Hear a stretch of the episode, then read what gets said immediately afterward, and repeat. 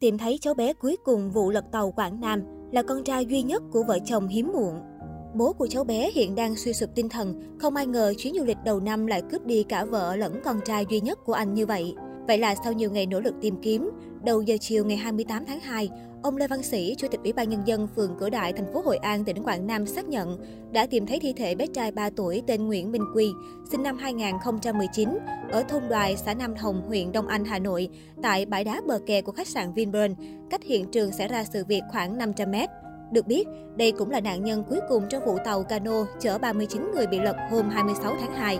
Hiện tại, thi thể cháu bé vẫn đang bị kẹt trong kẻ đá thuộc bờ kè chắn sóng của khách sạn. Lực lượng chức năng đang tìm cách đưa ra ngoài. Như vậy, đến thời điểm hiện tại, thi thể 17 nạn nhân tử vong trong vụ lật tàu cano đã được tìm thấy. Ông Sĩ nói trên báo Giao thông. Từ lúc xảy ra tai nạn đến nay, gia đình bé MQ, đặc biệt là bố bé Quy phải chịu cú sốc rất lớn vì chỉ trong tích tắc, sóng biển đã cướp đi cùng lúc cả vợ lẫn con trai. Để tiện tổ chức tang lễ, bố bé Quy đã đưa thi thể bà xã về quê nhà tại Lập Thành, Vĩnh Phúc. Trong Hội An chỉ có anh Thiết, chú ruột bé Quy đại diện. Trả lời trí thức trẻ, chị H, bác dâu bé Quy chia sẻ trước đó, bố bé cũng không có tâm trạng nói thêm gì. Cả nhà đang tập trung làm lễ nhập quan rồi đưa mẹ bé ra đồng. Giờ chỉ cầu nguyện sớm thấy được bé thôi.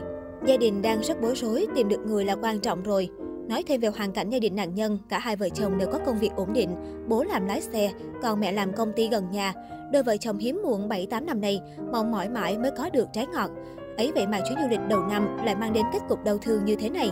Trên mạng xã hội, nhiều người không kìm được nước mắt khi chứng kiến cơ thể cháu Quy tím ngắt bị cuốn trôi sạch quần áo tại gành đá. Theo người thân của bé Quy cho biết, chuyến du lịch có tổng cộng 14 người, chỉ có 6 người còn sống, 7 người đã tìm được thi thể. Tất cả đều là anh em họ hàng thông gia từ Hà Nội và Quảng Nam du lịch. Bé Quy và em MA, bé gái vừa tìm thấy thi thể tối 27 tháng 2 là hai anh em họ. Phó Chủ tịch Ủy ban An toàn giao thông quốc gia nhìn nhận đây là vụ việc hy hữu và rất đau xót. Trong bối cảnh Việt Nam đang phục hồi du lịch, khi xảy ra sự cố này, các đơn vị chức năng, quản lý địa phương cần rà soát lại các yêu cầu, thủ tục, quy trình hoạt động tàu du lịch. Đồng thời, ra soát lại điều kiện về kết cấu hạ tầng, đánh giá luồng tuyến, đặc biệt các luồng tuyến tốc độ bồi lắng cao như khu vực cửa đại. Cần tăng tần suất khảo sát để cập nhật biến động giải pháp lưu thông an toàn. Việc ưu tiên bây giờ là công tác cứu hộ cứu nạn.